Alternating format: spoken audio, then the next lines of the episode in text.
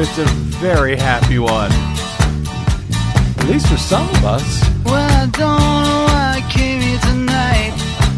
I got the feeling that something ain't right. Well, I'm so scared in case I fall off my chair. And I'm wondering how I'll get down the stairs. Clowns to the left of me, jokers to the right. Here I am, stuck in the middle with you. Yep.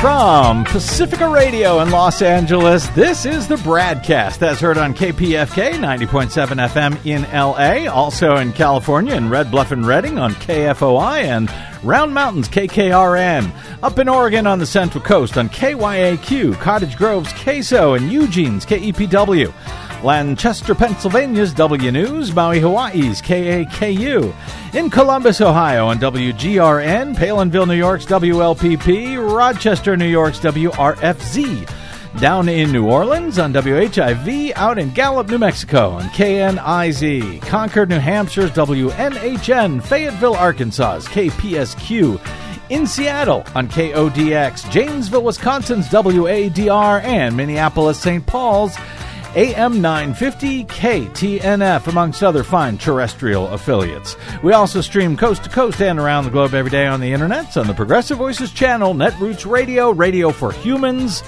Nicole Sandler dot com, Radio Free Brooklyn, No Lies Radio, Verdant Square Radio, Detour Talk, and many, if not most, of your favorite podcast sites blanketing planet Earth. I'm Brad Friedman, your friendly investigative blogger, journalist, troublemaker, muckraker, and all-around swell fellow. Says me from brad blog dot com. Thank you for joining us for another, if you will, special edition of the Bradcast. Glad to have you here. Happy Arraignment Day, or perhaps I should say happy birthday to our former president, who, as you heard uh, at the top there, right-wing activist Laura Loomer singing off-key for him while wearing a Donald Trump did nothing wrong t-shirt as one of a circus-like smattering of supporters and protesters and observers outside the federal courthouse in Miami on Tuesday, as Donald J. Trump actually turns seventy-six years old on Wednesday. Desi Doyen, I can't think of a better way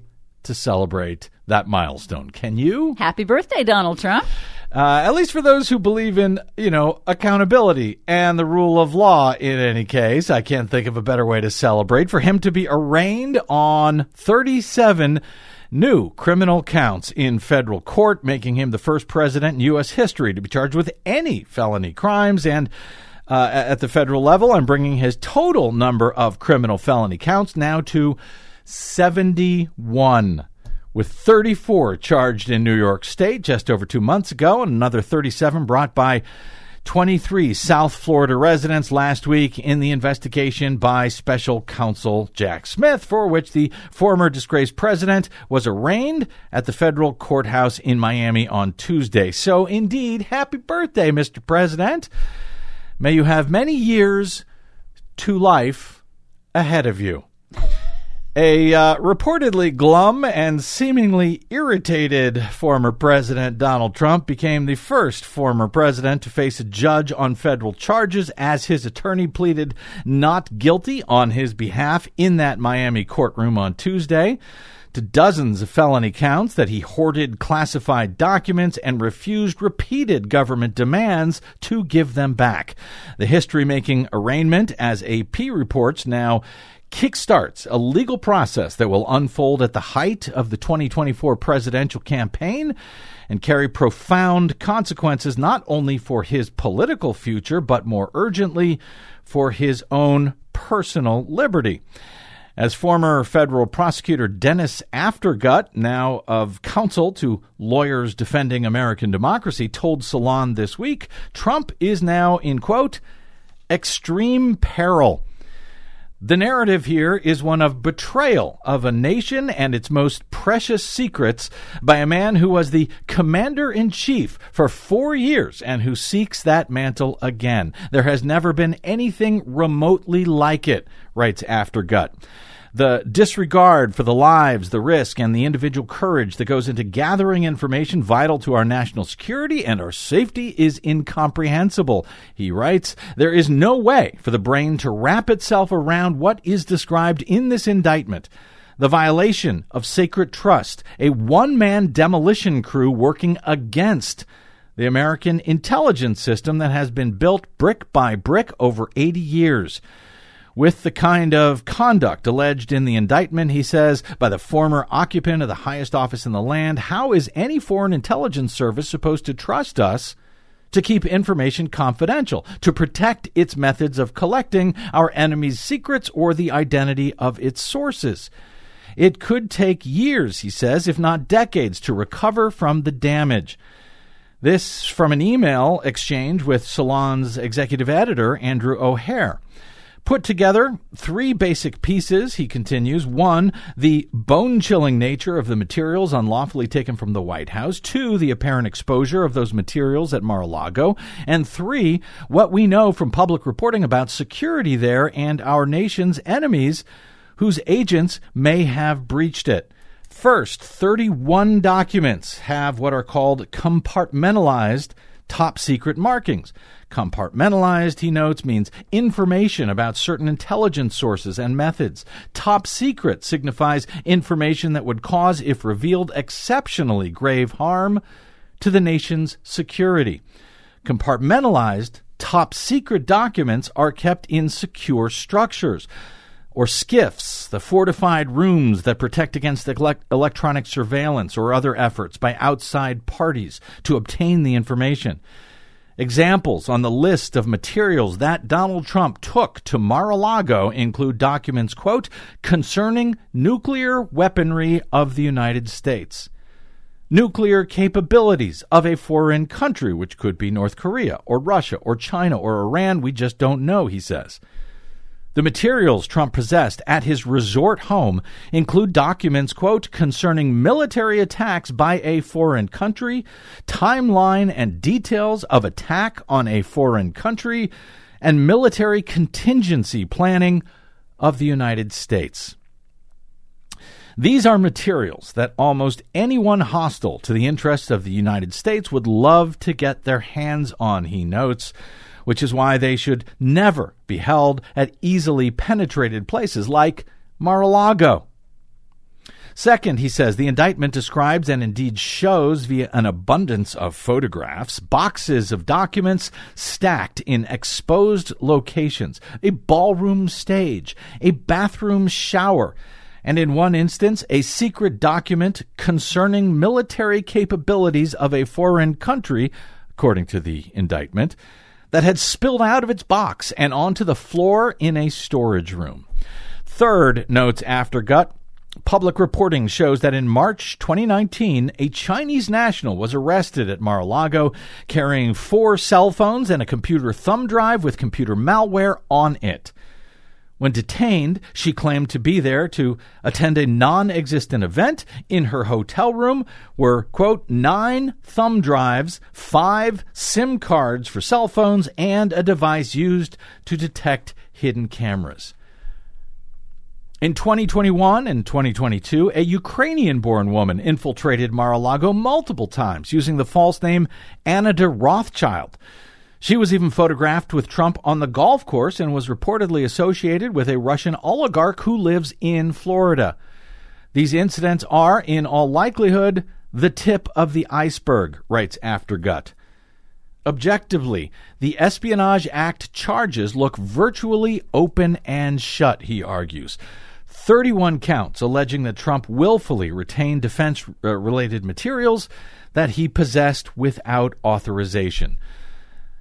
But of course, that's not all, as Aftergut describes some of the other charges, including the indictment as well, such as the separate charge of conspiracy to obstruct the grand jury's investigation, where the government has Trump's lawyer, Evan Corcoran's court-ordered grand jury testimony and notes, and allege that after the May twenty-second grand jury subpoena last year, compelling Trump to return all classified documents a full year after he left office, and after the National Archives had repeatedly requested nicely that he do so, Trump was documented as having said to Corcoran, quote, "Wouldn't it be better if we just told them we didn't have anything here?"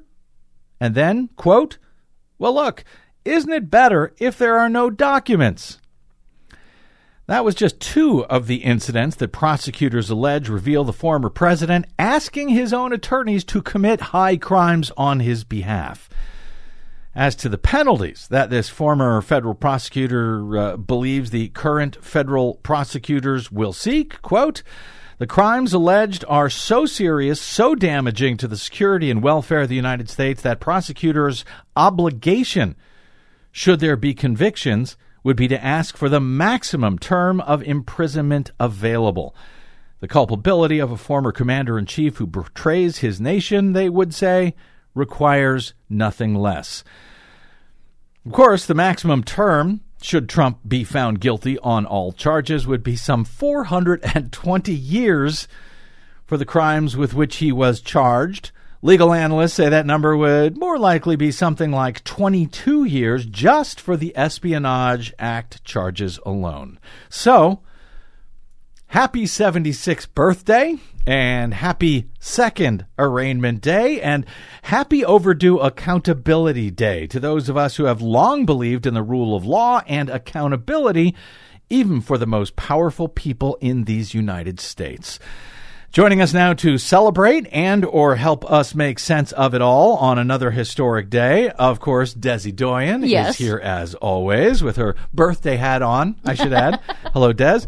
Uh, we're also joined for special coverage today by a panel of two friends of this program, of course, as on all special Donald Trump days. From the day he came down the golden escalator, we are joined by Heather Digby Parton, long known simply as Digby on her long-running Hullabaloo blog and as a regular award-winning columnist at salon dot com. Welcome back, Heather, and happy arraignment day to you. Same to you. Happy arraignment day, everyone.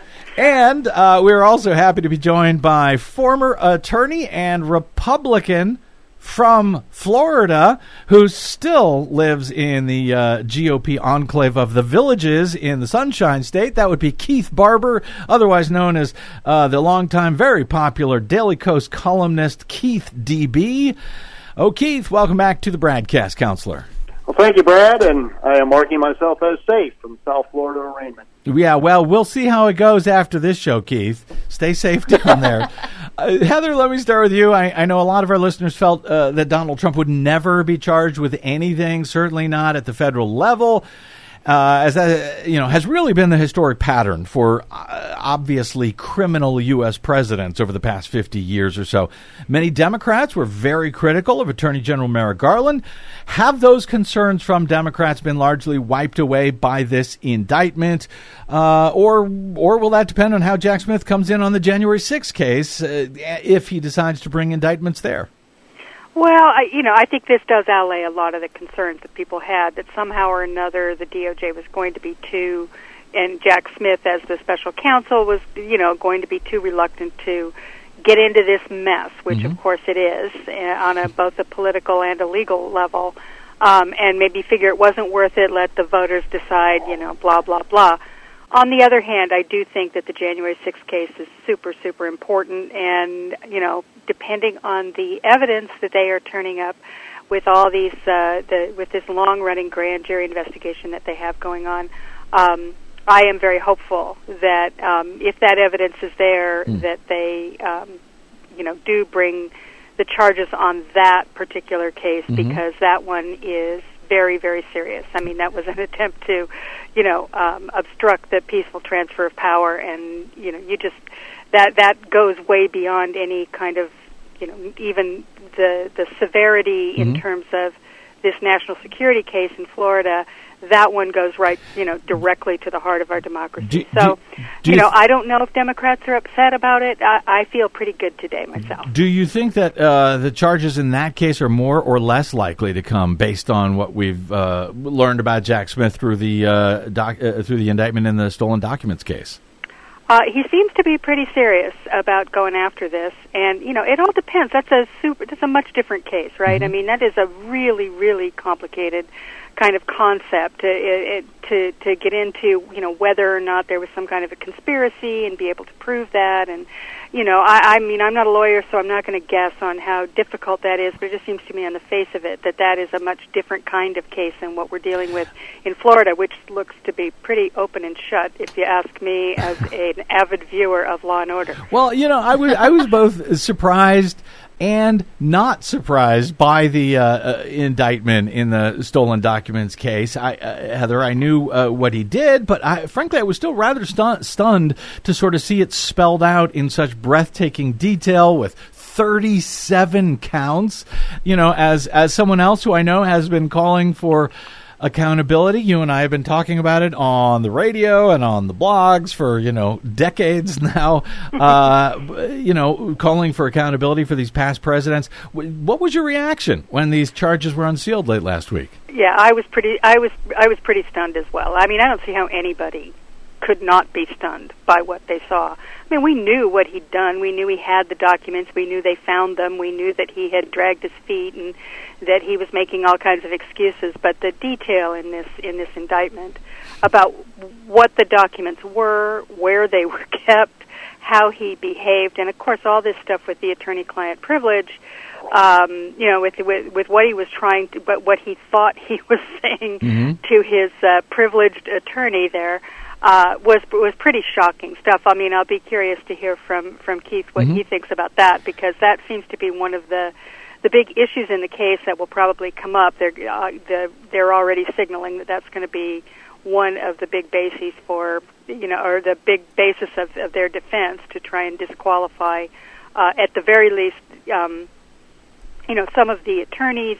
Uh, for, you know, some kind of misconduct, and also to challenge these rulings um, on the attorney-client privilege well, being breached. So well, that shocked me, and I'm sure it shocked an awful lot of other people. Let's uh, let's talk about some of the uh, some of Donald Trump's attorney problems. Uh, Keith Barber, one of the uh, biggest problems, and I'm going to actually put that word in, in in air quotes for a moment. One of the biggest problems that Trump seems to be having is even finding an attorney, much less a team of attorneys, to defend against, you know, the very serious charges in this uh, in the stolen documents case. That after he fired two of his own attorneys the day after he was indicted last week, on uh, on the heels of firing yet another one, Tim Parlatore, uh, a week or so earlier, and uh, another one of his attorneys, Evan Corcoran, is likely to be a star witness against him in this case after documents show that Trump had actually asked Corcoran to commit crimes on his behalf, you know, by making documents disappear.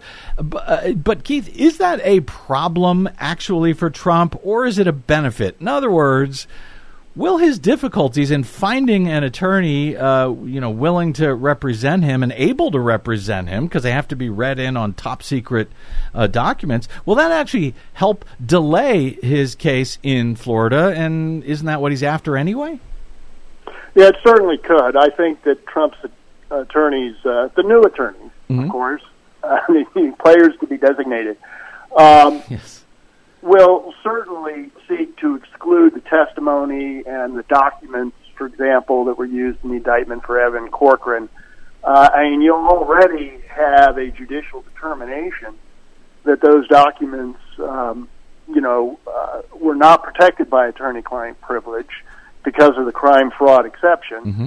But that's likely to get, you know, a second review uh, for trial, and it'll be, you know, under Judge Luce Cannon, uh, who's known to be much more sympathetic uh, to Donald Trump. Mm-hmm. So uh, we'll, you know, it, but it'll be one of the things that will delay things mm-hmm. in this process. Motion in limine, as they're called, to exclude evidence, are common. They're common in criminal trials, but I, I think uh, Trump's attorneys will just throw everything at this. They're going to argue that the search warrant was illegal too, and it was overbroad, and so the evidence seized in the search warrant can't be used either.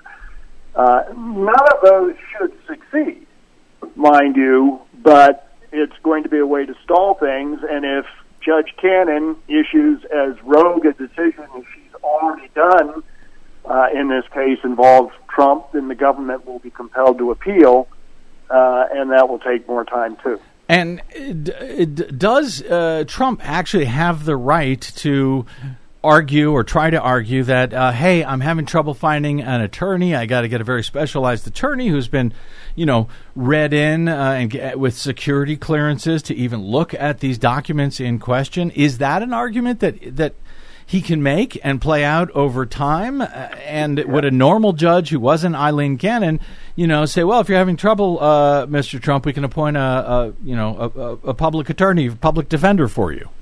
Yeah, well, that's not going to happen. There isn't going to be a public defender with security clearance, but uh, the court could appoint a judge, or excuse me, appoint an attorney, but mm-hmm.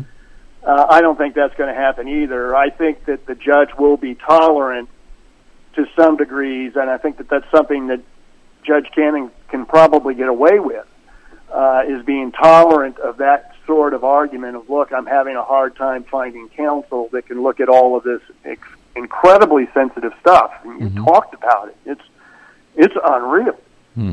Uh, it's stuff so classified that the its classifications were redacted from the indictment. Mm-hmm. It's that classified. Right. So, I, I, in in general, I know you wrote about this at Medium and, and at Daily Kos, um, describing the indictment as, quote, amazing, with, quote, evidence and charges so sprawling and impacting, I barely know where to start. Uh, tell me quickly about your, you know, your your initial general reaction as an attorney well, to these you know, uh, my initial indictment. General reaction was, ah, I'm going to write an article about this. And as I started reviewing it, Uh, I realized uh, that while, you know, only forty-eight or so pages long, uh, that would be hard to summarize because, man, there's not a wasted word in that indictment. Uh-huh. Uh, you can't skip over stuff or, or anything like that. Uh-huh. So it's hard to wrap it up.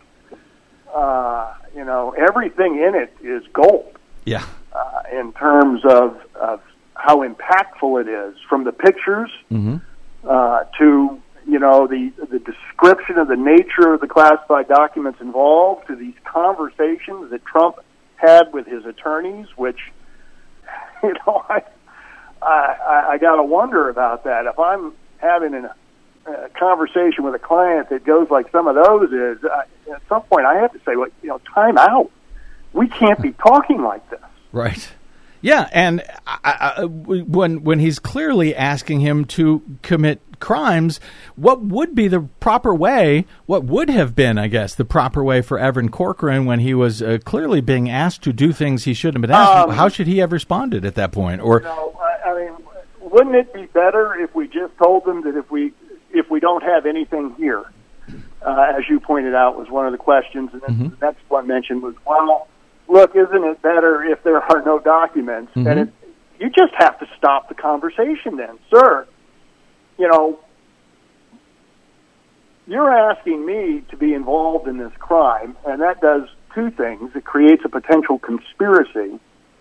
Uh, and another thing it does is it has the potential to, as it eventually did, break our attorney-client privilege. Mm-hmm. And you, you have to tell the client that. You know, the answer to your questions are no. We, and the only correct answer is we have to respond to complete subpoena completely. And apparently, Corcoran did, did get around to saying that, but Trump nonetheless worked around him to, to hide the documents. But you, I mean, you have to, when a client starts discussing illegal conduct with you, the conversation needs to end before before he finishes the sentence. Mm. And, and and and the client has to be advised, look, we can't be having a discussion like this. And somehow Evan Corcoran is still currently, anyway, uh, not only going to be a star witness in this case uh, on this trajectory we're on, but he's also still serving as his actual lawyer, as I understand it, on, I think, the uh, is it the New York case or the January sixth case? I don't. Yeah, know. I don't. I don't see how that can. I don't either. Uh, Heather, the, the the question that still seems to have no definitive answer. So let me put it to you. Why why did Trump do it? He was given opportunity after opportunity to simply return the documents for like a year and a half. The National Archives was begging him to just, sir, please give us back the documents. He would have been completely off the hook. Nobody would have ever known about it. Why didn't he do it? Is is it that, as many are saying, oh, he thought these documents were his? Or is there something more nefarious at work here? Like, you know, he had already maybe given some away or sold them or, or couldn't give them back. Do Are we any closer to having an answer to that question? I, I don't think we're any closer to having that answer. It goes back to the, at the very beginning of Donald Trump's term. We have spent hours just on this show alone just yes. trying to to figure out what motivates him to do the things that he does. For instance, his his... you know, incredible affinity for dictators, particularly Vladimir Putin. I mean, what was that about? And we talked forever about, did it, there were their financial interests? Did they have something on him? Was it ego? Was it that he was being flattered? You know, what what makes him tick? What makes mm-hmm. him do what he does? And I don't think, I don't think, we, I don't think we know in this case. Although maybe we'll find out if there's more evidence. A lot of the attorneys on T V, anyway, are saying, you know, look, that. Not everything is in this indictment. There's other evidence out there, so maybe we'll find something about motive. I'm sure they'd love to have one if they are presenting this case. But one of the things we do know, you know, aside, setting aside all the psychological stuff, which we can go on about for, for days, about, you know, how he's a narcissist and he's, you know, mm-hmm. got all kinds of weird psychological problems, and we know mm-hmm. that, as which explains, you know, maybe why he would keep them, and they're mine, and, you know, this is, you don't have a right to look at my stuff. It doesn't but explain it for some, a year and a half. That I know, expl- and know. There are some other other possibilities here. For instance, oh, oh, there's a whole lot of money that's flowing back and forth between, oh, I don't know, the Saudi Arabian government and Jared mm-hmm. Kushner, his son-in-law. He's got this interest in this golf club. He was also, and this is one that I really think that people should think about, he was running for president from the moment he left the White House mm. on January twentieth, mm-hmm. twenty twenty-one. Mm-hmm. He always knew he was going to be running, and he had in his possession information that would be useful. We know that he would be more than willing to use it to help him get elected. He did it. He got impeached for doing that. Mm-hmm. He got impeached for saying to the Ukrainian president, you know, I'd like you to do me a favor, mm-hmm. though. So I'd like you to do me a favor, though. So he had all these documents saying God knows what. I mean, we don't know what the specifics are in them. They're very valuable and could be very useful to him in trying to leverage some, a little help from yeah. his friends. Yeah, and, you know, the... I got to say, over the last uh, few days, the the words again are sort of ringing in my brain. I remember Adam Schiff uh, wrapping up the first yep. impeachment uh, trial, saying, you know, if if he d- he did it before, if he's not held accountable, he will do it again, and hey, he has done it again in spades. Keith, hey, Brad, let me take a stab at the motive thing because okay. I think, for starters, you know, how many crimes have you heard of where, you know, somebody does something completely just doesn't make sense at all, and you're like, what were they thinking? Mm-hmm. Uh, and there's a tendency to want to rationalize what was simply irrational. And if you're looking for a rational explanation of what Trump did, there just may not be one. Mm. It's just irrational, mm. and you can't get a rational answer. But look at what he did with one of the documents. And it kind of goes to what Heather was talking about. He took this document that involved the, you know, the war plan from General Milley mm-hmm. about invading Iran, and he showed it to this writer in order to show that Milley was wrong about Trump. Milley said that Trump wanted to go to war against Iran, and Trump thinks this document shows that it wasn't Trump that wanted to do that, but that it was Milley that wanted to do that. Right.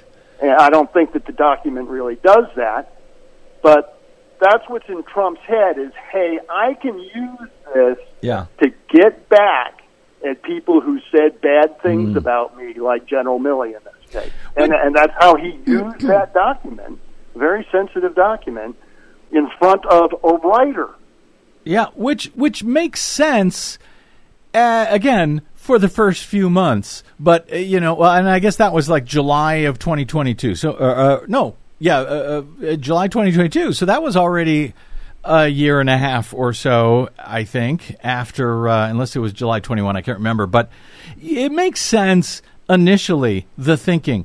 But, you know, once a year goes by, they're asking you to give it back. Once a uh, uh, uh, your, your uh, subpoena from the Department of Justice comes in and you're still refusing it, at that point, I got to wonder what could possibly be on his brain. Well, uh, and you're right. It was July twenty twenty-one. Yeah. Which okay. is in the middle of the negotiations.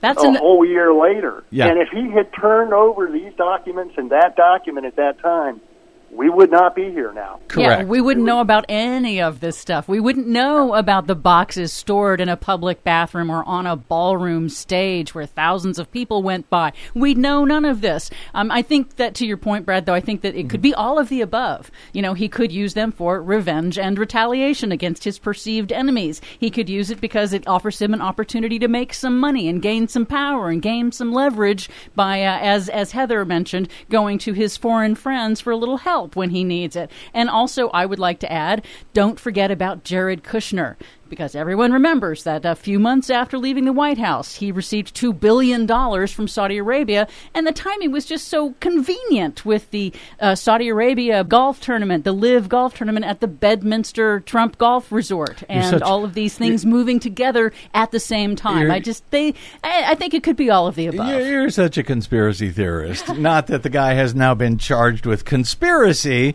but uh, in any event, uh, quick, I, I need to get to a break, but I want to sort of get to Uh, uh, two points here before we do. Uh, Keith Barber, if you were Trump's attorney right now, since you are, as I understand it, a, an available attorney in Florida and a long-time... I, I am not licensed and never was and, licensed. Aw, too bad. And a long-time Republican. That's okay. They're, they're taking people who aren't licensed in Florida. Don't worry about it. If you were his attorney right now, what would you recommend to him as your client right about now? Well, if his name wasn't Trump, I'd be trying to convince him to accept a plea deal, mm-hmm. um, because this this is such a slam dunk.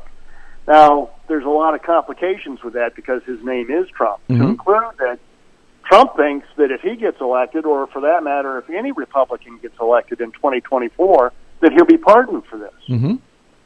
So, uh, but, but but not for the state charges, and so I, not, you know, I'm well, not. But he'll, he'll be he'll be given a pardon for this case because these are federal charges. Right. That's what Trump believes that. Well, uh, and he believes that he can pardon himself, and whether he can or not is something that's a, kind of a wide open question there, and I don't know. But I, yeah, uh, there'd be no doubt that if another Republican, you know, became president in twenty twenty-four, that that, that president can pardon Trump. I, So I think that I think that a lot of the calculus involved in this is to try and, and drag this out until after the election, you know. Mm-hmm. And maybe if I was Trump's attorney, that would be my strategy. Drag this mm-hmm. out until after the election, hope that a Republican wins, and then get a pardon. Uh, you know, I'm not an attorney, but I would tell him to beg for a plea deal to avoid jail time, uh, promise to never run for public office again, which is probably the only way that he could, uh, you know, ever get such a deal, it seems to me. Maybe take some home confinement, pay a large fine. But he he can't really do that, at least for the moment, because there, it's not just this one case. There are all of these other cases in which he also faces uh, jail time. Heather, is there is there any chance that Trump tries to cop a plea deal and, and by the way, that the D O J would accept such a deal? Well, I think the D O J would probably accept a deal, depending on the terms, of course, you know, obviously. But there's not a chance in a million years that he will he will take a plea deal. He is not going to do that. I think that's completely off the table. It will not happen in any of these cases.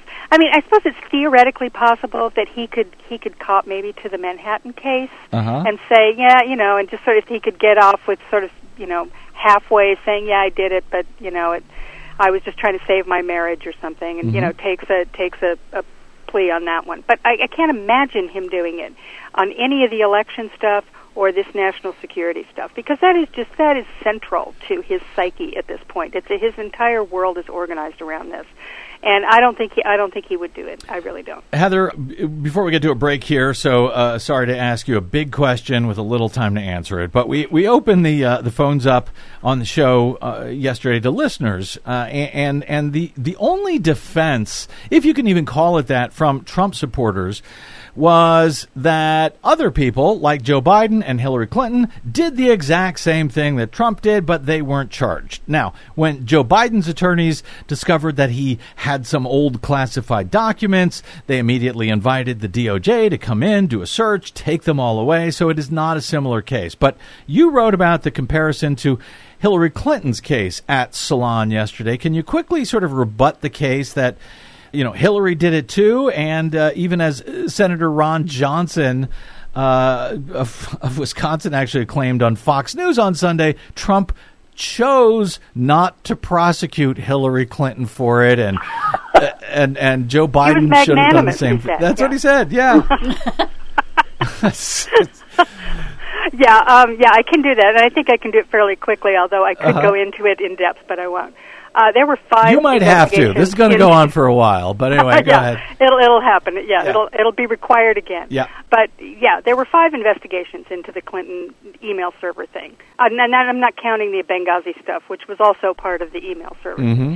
There was a the F B I, original F B I investigation. There was an Inspector General, uh, D O J Inspector General's investigation. There were two State Department investigations, and Bill Barr himself, under pressure from Donald Trump and his little boy toy Matt Whitaker at the time, um, actually, uh, Bill Barr named uh, a, a, an, uh, a U S attorney mm-hmm. in Utah to also look into all that stuff. Mm-hmm. They all concluded the same thing. Hillary Clinton didn't break any laws with this. I mean, everybody acknowledges that she shouldn't have had the server, but there were no laws broken here, and neither didn't. And that's, I'm not even talking about the obstruction part, which, of course, she did not do. She cooperated with the government, of course, um, but also the actual substance of the charge, the classified documents in question, had not been labeled classified at the time they flowed through the email server, mm-hmm. and there were no markings on them, and they were, you know, sort of minor, low-level kind of, you know, which were later classified after the fact. So the facts of the case don't match at all on the Clinton thing. Absolutely don't match at all. The second thing is, is that, you know, if you look at Joe Biden, I'll just take a minute to talk about him. Um, there's no, there's no uh, question that, number one, he is the president as we speak. So he has, he could go and declassify them all in his mind right now, right. if that's what if that's what he wanted to do, right. and he could do it. But he, you know, none of the, he, there's no question that he took them willfully, or that he, you know, and certainly that he didn't keep them, mm-hmm. which is one of the big, big charges in the Trump case. So all of this is nonsense. It's whataboutism. It's, of course, what they would do. Um, you know, and there are a million cases of poor schmucks that worked in the government that, you know, did much less than anything that Trump did. Much, much, you know, lesser yeah. kinds of offenses that they did that actually went to jail. So this is all nonsense. And I uh, keep, every time this comes up, I keep thinking of Reality Winner, who tried to warn about what Russia, their interference yeah. in the twenty sixteen election. One single document was sentenced to five years and three months for one document. This guy stole hundreds, if not thousands. All right, we got to take a quick break here. It is uh, our Arraignment Day special coverage, our, I guess the second Arraignment Day special coverage uh, with Heather Digby Parton and Keith Barber. And we, uh, Desi Doyen will be with us for a Green News Report as well a little yes. bit later on the Bradcast. I'm Brad Friedman. Don't touch that dial.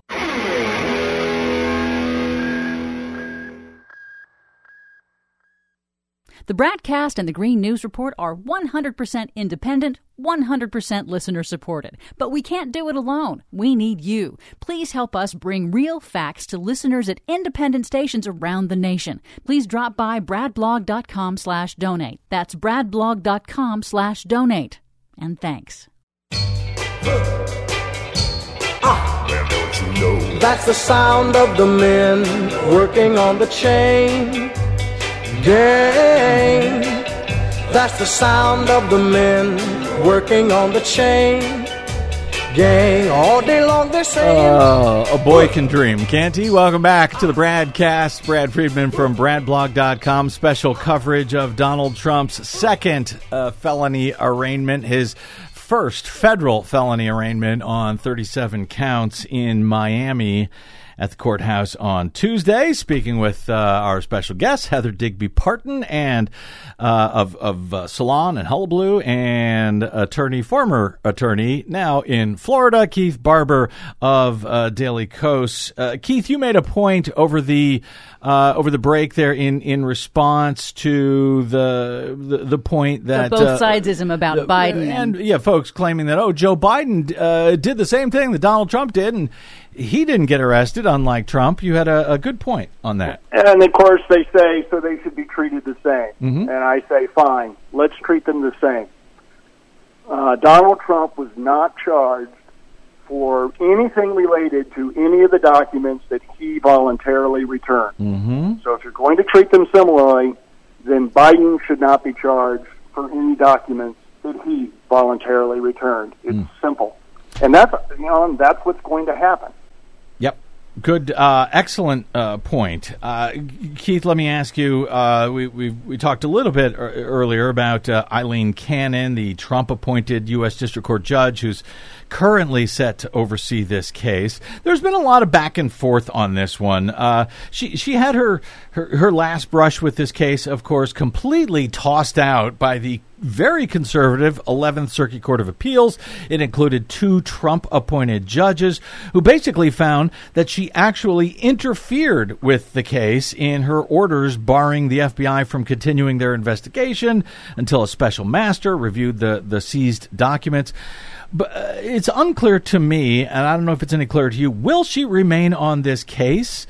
Uh, and and uh, you, you've already suggested she will be a problem for the prosecution if so, but Can you know this the the uh, this circuit is supposed to be, you know, a so-called rocket docket that moves very quickly in the Southern District of Florida. So will she remain on the case, and will she be able to hold it up even though it's a supposed rocket docket down there?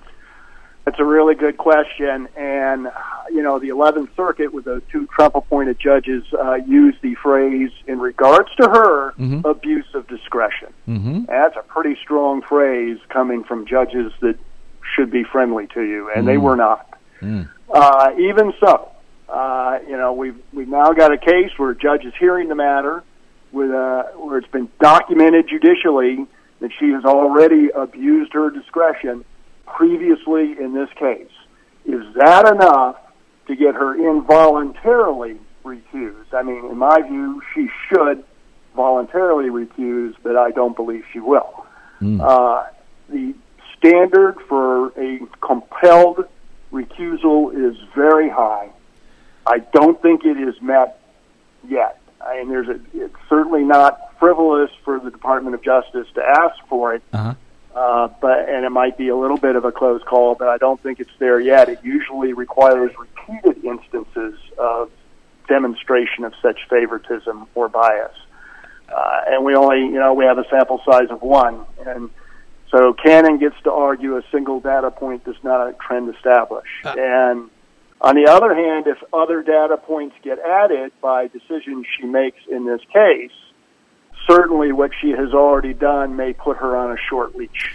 Heather, uh, I, you know, based on what we know about this woman, based on her decisions in the uh, earlier part of this uh, last late last year, I, I, if, I mean, if I were her, I, you know, she took such a beating from the appellate court, from, as Keith says, you know, judges that should have been on her side in this. She has the ability, I think, to voluntarily recuse, as uh, as Keith suggests. Uh, is there any chance she would do that? Wouldn't I? I think I would, rather than you know sit at the center of the the you know the the biggest, the most explosive case ever after so royally screwing it up just months ago.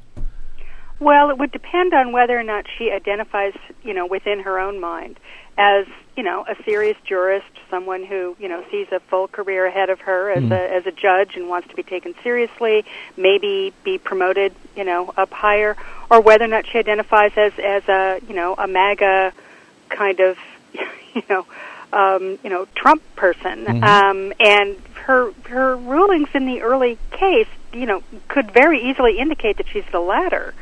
that she is someone who actually sees herself more as, you know, an uh, an activist uh, than an actual, you know, than an actual jurist. So I don't, I don't know. I mean, I guess it's it's theoretically possible, but you know, when you consider, I mean, there are people like, you know, like the judge down in Texas who did the abortion um, yeah. ruling recently. Yeah. You know, there there are a lot of people like that in the, in the judicial system now, and she is a Trump appointee.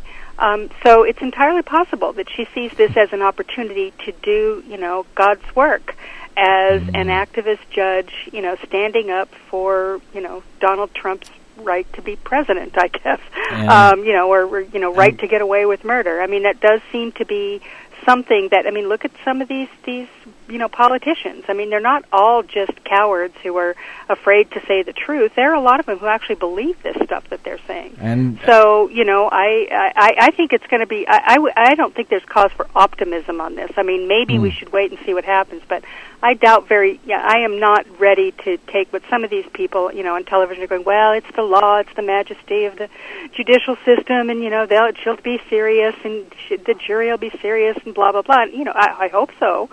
But I wouldn't bank on it at this point, not after what she, we've already seen her do. Very quickly, guys, uh, uh, let me start. Keith, uh, d- do we know, can a former president actually, well, I think they can be sentenced to jail, but aren't there problems with uh, a, a, a president, a former president, actually serving time in prison with, you know, a lifetime Secret Service detail, et cetera? Yeah, that's, that, that, and that hits it right there. The, the guy is entitled by law to Secret Service protection for life, so you know you can't jail his Secret Service agents. I, uh, you know, I kind of feel like we're just going to have to cross that bridge when we get to it. I, I don't know what the answer is to that. I certainly think that he deserved jail, and if we're we're going to be a nation driven by the rule of law, uh, that that he should be jailed. Um, I I would like to see how that um, gets done, or constructive answers as to how it could be done. You know, maybe one answer is you change the law well, uh, to to uh, address this particular situation. We may, we may well see how it is done in the in the months ahead. Let me go quickly around the table for sort of a one word uh, unfair question for uh, each of you guys. Which indictment comes next? Jack Smith's January sixth conspiracy case, or Fulton County District Attorney's uh, Fannie Willis's election theft conspiracy case in Georgia? Keith, which one comes next? Well, it's interesting because January sixth has the potential to involve other other defendants and maybe not even indict Trump. So, uh-huh. uh, you know, you could have guys like Eastman and Giuliani and so forth indicted in that investigation, and and Smith may just give Trump a pass.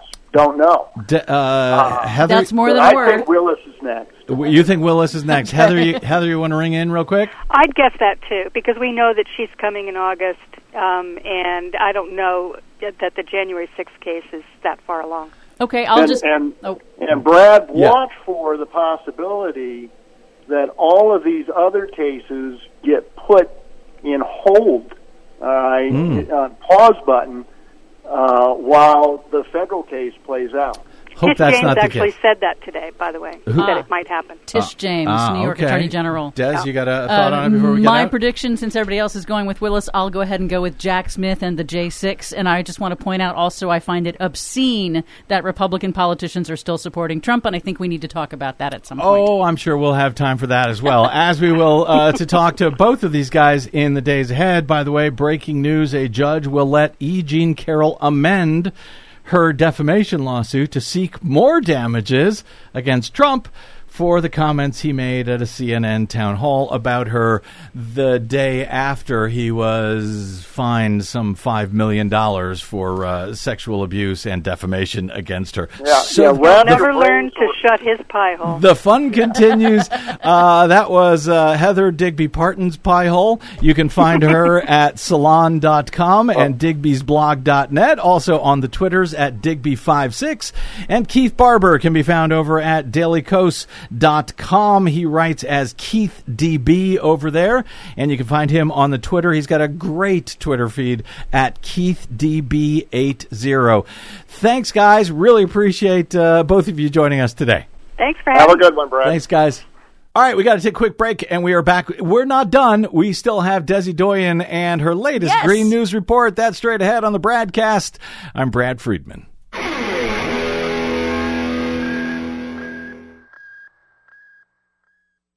Hey, this is Brad. Please consider supporting whichever progressive media outlet is serving you. Most, just like us, do not receive corporate or political support. We all need your support to counter the powerful corporate media echo chamber. From Desi Doyen and myself, thank you.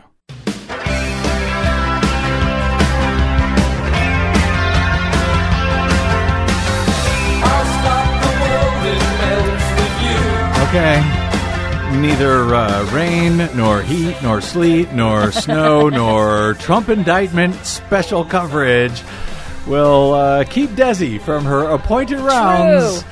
on our latest Green News Report. With regards to the complete rebuild of I ninety-five roadway, we expect that to take some number of months. Gas tanker fire leads to collapse of major freeway overpass. There are likely farms in every state that are knowingly or, or unknowingly dealing with these chemicals. Three manufacturers agree to billion dollar settlement as states sue over P FAS chemicals in drinking water. Plus, the researchers say the latest event is gaining strength and could lead to record-breaking temperatures next year. Buckle up. El Niño is here to intensify extreme weather around the world. Oh, great. All of those stories and more straight ahead from brad blog dot com. I'm Brad Friedman. And I'm Desi Doyen. Stand by for six minutes of independent green news, politics, analysis, and snarky comment. Uh, there's little question that Canada needs to obviously focus on on, on forest management, uh, but but this isn't that, the, the, the moment to start lecturing people uh, about, about the science of uh, climate change. Right now it's about putting out a fire and keeping people safe. The moment when New York Congressman Mark Molinaro figured out how to recycle gun safety denialism for climate change. This is your Green News Report. I'm gonna soak up the sun. All right, Desi Doyen, as fires continue to rage in Canada, you've got great news about El Niño. Yes, unfortunately, El Niño has officially arrived. The naturally occurring periodic warm pattern in the Pacific Ocean that gooses global temperatures is expected to strengthen over the winter, according to the National Oceanic and Atmospheric Administration. Forecasters warn that this El Niño occurs on top of record warm ocean temperatures, which will combine to intensify extreme weather around the world. Storms, droughts, deadly heat waves, you name it, that are already worsening from human-caused climate change. I'd rather not name it. The last year or so, we had some record heat, even though there was a La Niña, which is supposed to cool things, right? Uh-huh. And now we're going to have an El Niño. Making it even hotter. Yes. Fantastic. And And it's likely that twenty twenty-three and twenty twenty-four will set new records for all-time hottest years globally. A new study calculates that El Niño impacts are actually far costlier than experts had thought, averaging trillions of dollars in long-term damage, forcing communities to divert resources to fund recovery and rebuilding. Well, maybe this isn't the time to lecture people on climate change, Des. NOAA also announced that levels of heat-trapping carbon dioxide in the Earth Earth's atmosphere increased to a new record high in May, jumping at one of the fastest rates ever recorded, hitting four hundred twenty-three parts per million at Hawaii's Mauna Loa Observatory, quote, continuing a steady climb further into territory not seen in millions of years. And we were worried that it would ever reach four hundred? Yeah. In Philadelphia, an elevated section of Interstate ninety-five, one of the region's busiest highways, collapsed early Sunday morning after a truck hauling gasoline overturned and ignited underneath it. The truck driver was killed. The National Transportation and Safety Board is on scene investigating. Pennsylvania's Governor Josh Shapiro issued a disaster declaration speeding up federal funding for repairs. He warned reconstruction of the highway is expected to disrupt transportation for months. And I'll just note here that the adoption of electric vehicles will help take explosive trucks off the U S highways. Mm. In accountability news, three manufacturers of toxic P FAS forever chemicals have agreed to pay more than one billion dollars to settle the first wave of lawsuits alleging the chemical companies contaminated drinking water across the country. That's good, but not enough. The settlement came after multiple investigative reports revealed secret industry documents showing exactly how manufacturers DuPont and three M knew decades ago that their P FAS forever chemicals were a danger to human health, but publicly insisted the chemicals were safe and purposely distorted public knowledge about P FAS in their products.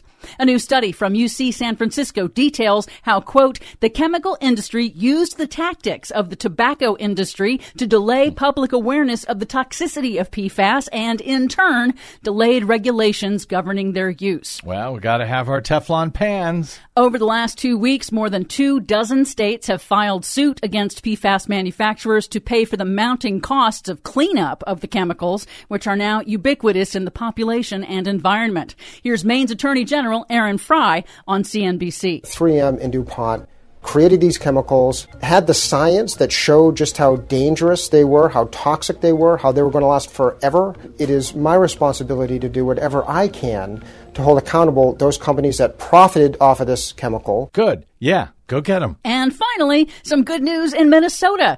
The U S Army Corps of Engineers has revoked a crucial permit for a controversial proposed copper and nickel mine in the northeastern part of the state, concluding the permit did not comply with water quality standards set by a sovereign downstream tribe. A lot of good news coming out of Minnesota these days. Wait a minute. Isn't three M based in Minnesota? Yes. For much more on all of these stories and the ones we couldn't get to today, check out our website at green news dot brad blog dot com. I'm Brad Friedman. And I'm Desi Doyen. And this has been your Green News Report. But nothing lasts forever, so they say. So they say. So they say. Unless it's P FAS chemicals, and then they do. Thank you very much, our producer, Desi Doyen. My thanks to our guests today, Heather Digby Parton of Salon and Hullabaloo, and Keith Barber of Daily Kos, and to all of you for spending a portion of your day or night with us. That was kind of fun. It was kind of fun. Kind of yeah. fun. Very serious stuff, but still kind of fun to talk about it. Always greatly appreciated to have you here. Uh, if you missed any portion of today's special coverage or any other program we've ever done, you can always download all of them for free at brad blog dot com.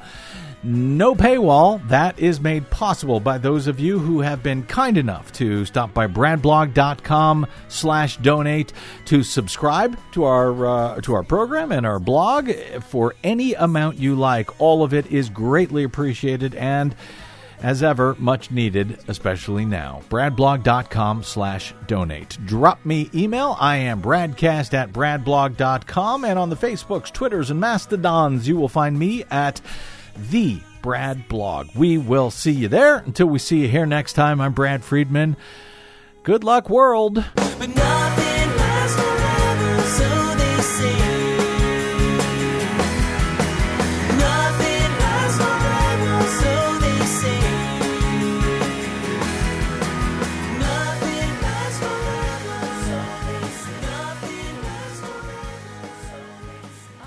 I'm Rick Smith, and this is Labor History in Two. On this day in labor history, the year was nineteen twenty-six. That was the day union leader Tony Mizaki was born. He's remembered as a longtime leader and international official with the Oil, Chemical, and Atomic Workers Union. Mizaki was a prime force behind the passage of the Occupational Safety and Health Act of nineteen seventy. He was also centrally involved in the grievances Karen Silkwood brought against the Kerr-McGee Company. During the nineteen nineties, he worked tirelessly to establish a labor party as an independent political force that could truly represent working people. Mizaki was born in Brooklyn, New York, to a union family. After fighting in World War Two, he hired on at a cosmetics factory organized by the Gas Workers Union. He quickly emerged as a leader, fought for the rights of women workers, and soon became the president of his local. He would go on to aid in the merging of his union with the Oil Workers International that created O C A W. Within ten years, he had become the International's Citizenship Legislative Director. Many have noted noted that Mizaki was one of the first labor leaders to build ties with the environmental movement. He linked the hazards in the workplace with hazards in the environment. He showed how workers and the public shared similar concerns about health and safety. He pioneered the Blue-Green Alliance that continues to advocate for green blue-collar jobs, build union reading clubs, and pushed his members toward social justice unionism. Mizaki was a coalition builder and worked with allies for clean water and air, single-payer health care, free education, and just trade policies. The United Steelworkers named their Health, Safety, and the Environment Center in his honor. He died in two thousand two of pancreatic cancer. He was seventy-six years old. Labor History in two, brought to you by the Illinois Labor History Society and The Rick Smith Show. For more information, go to labor history in two dot com, like us on Facebook, and follow us on the Twitters at Labor History in two.